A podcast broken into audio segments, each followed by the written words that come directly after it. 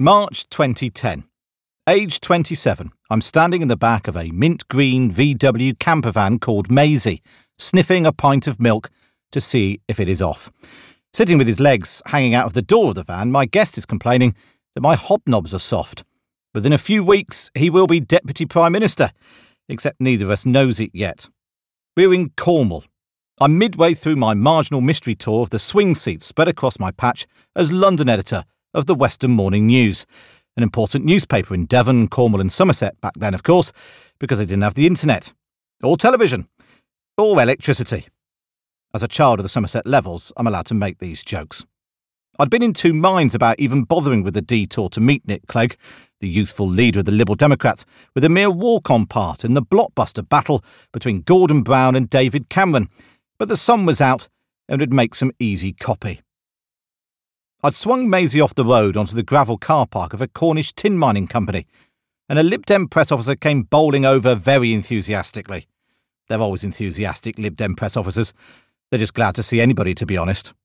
So he pops his head through the window of the van and says, Great, have you got the refreshments? What? I've got down here on my itinerary it says Matt Chorley is providing refreshments. He was right.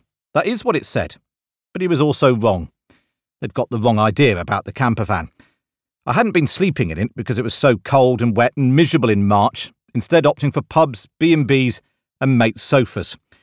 So I also hadn't kept tabs on the four-pint bottle of milk I'd bought a week earlier. And that's how I ended up in the back of a camper van, detecting the dairy to make sure I didn't poison the man who would soon, amazingly, be the second most powerful politician in the country. I could have changed the course of political history with a curdled coffee. Given how the next five years were to unfold for the Lib Dems, Clegg probably wishes I had. The direction of British politics, and with it my life, your life, and those of less important people, has been decided on less, and in even more extraordinary and ordinary places.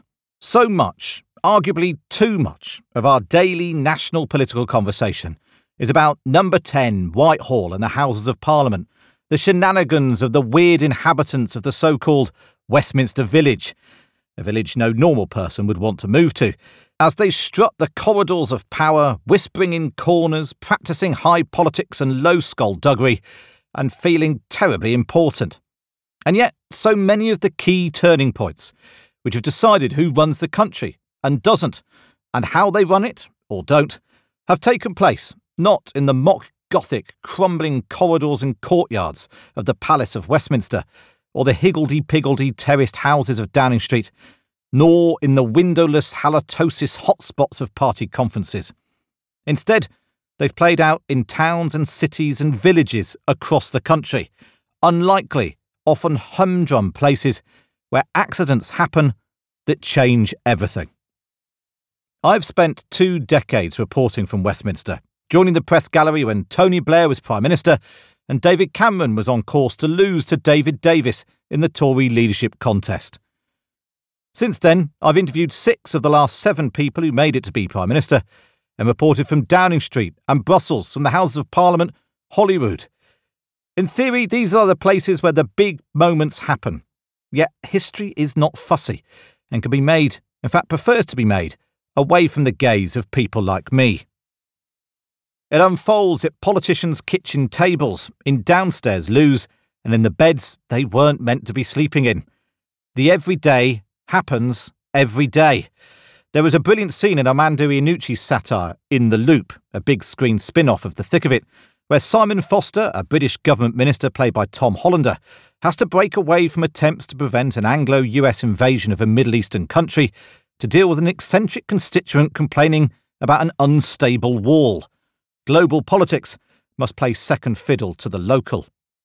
This portrayal of the constituency link retained by MPs and ministers alike sums up why British politics remains fascinating and reassuringly unpredictable. It is why Prime Ministers on parade get buttonholed by members of the public wherever they are, even if the TV cameras are watching, perhaps especially if the TV cameras are watching. This book celebrates those stories the town halls and train stations, car parks and coffee shops, dentist chairs and desolate hillsides, beach huts and boarding schools where politicians changed history, most of the time without meaning to. So I drew up a few self imposed rules. None of the places which changed politics could be in Westminster. They all had to be events that can at least tangentially be said to have changed politics.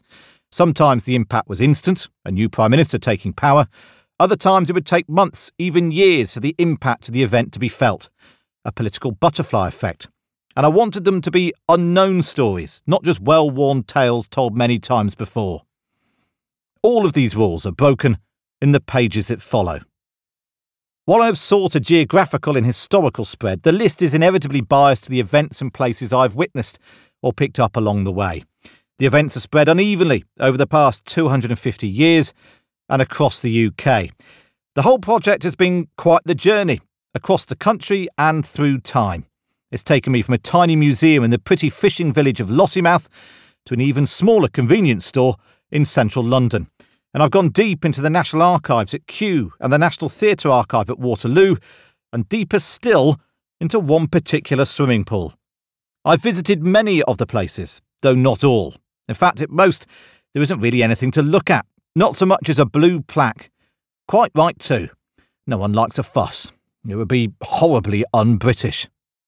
Before beginning this project, I'd assumed the lesson, if there were any, to learn from it would be that politics can happen in the most unlikely of places, which is true. But more than that, this collection serves as a reminder that the word unprecedented should be used sparingly in politics, perhaps not at all. Almost everything which consumes the breathless Twitter commentariat, who claim never to have seen the like of it, has happened before, and better, or worse, depending on your point of view. Dramatic campaign speeches, futuristic technology, eye catching stunts, surprise election results, quick changes of government, shock resignations, untimely deaths, chance meetings, sex scandals, money scandals, legal scandals have all been done before. Whoever is the next minister caught saying or doing something unprecedented, remember the speed cameras and the sand dunes and the toothpaste in the dark. Whenever the next unprecedented reshuffle happens, remember that at least nobody died in the middle of it. Whichever unprecedented scenes unfold during a by election, watch to see if anybody leaves the polling station via a window.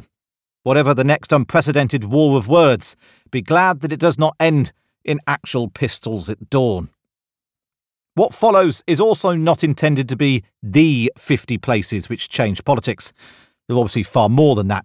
It is merely a collection of 50 places. It is, like all politics, inevitably subjective. I've no doubt you'll disagree with some I've chosen. Many of those involved will no doubt argue about their significance, from the aspiring party leader locked in the bathroom to the owners of the first prime ministerial legs to be seen on display. I hope at least some will be your cup of tea. Sorry about the milk.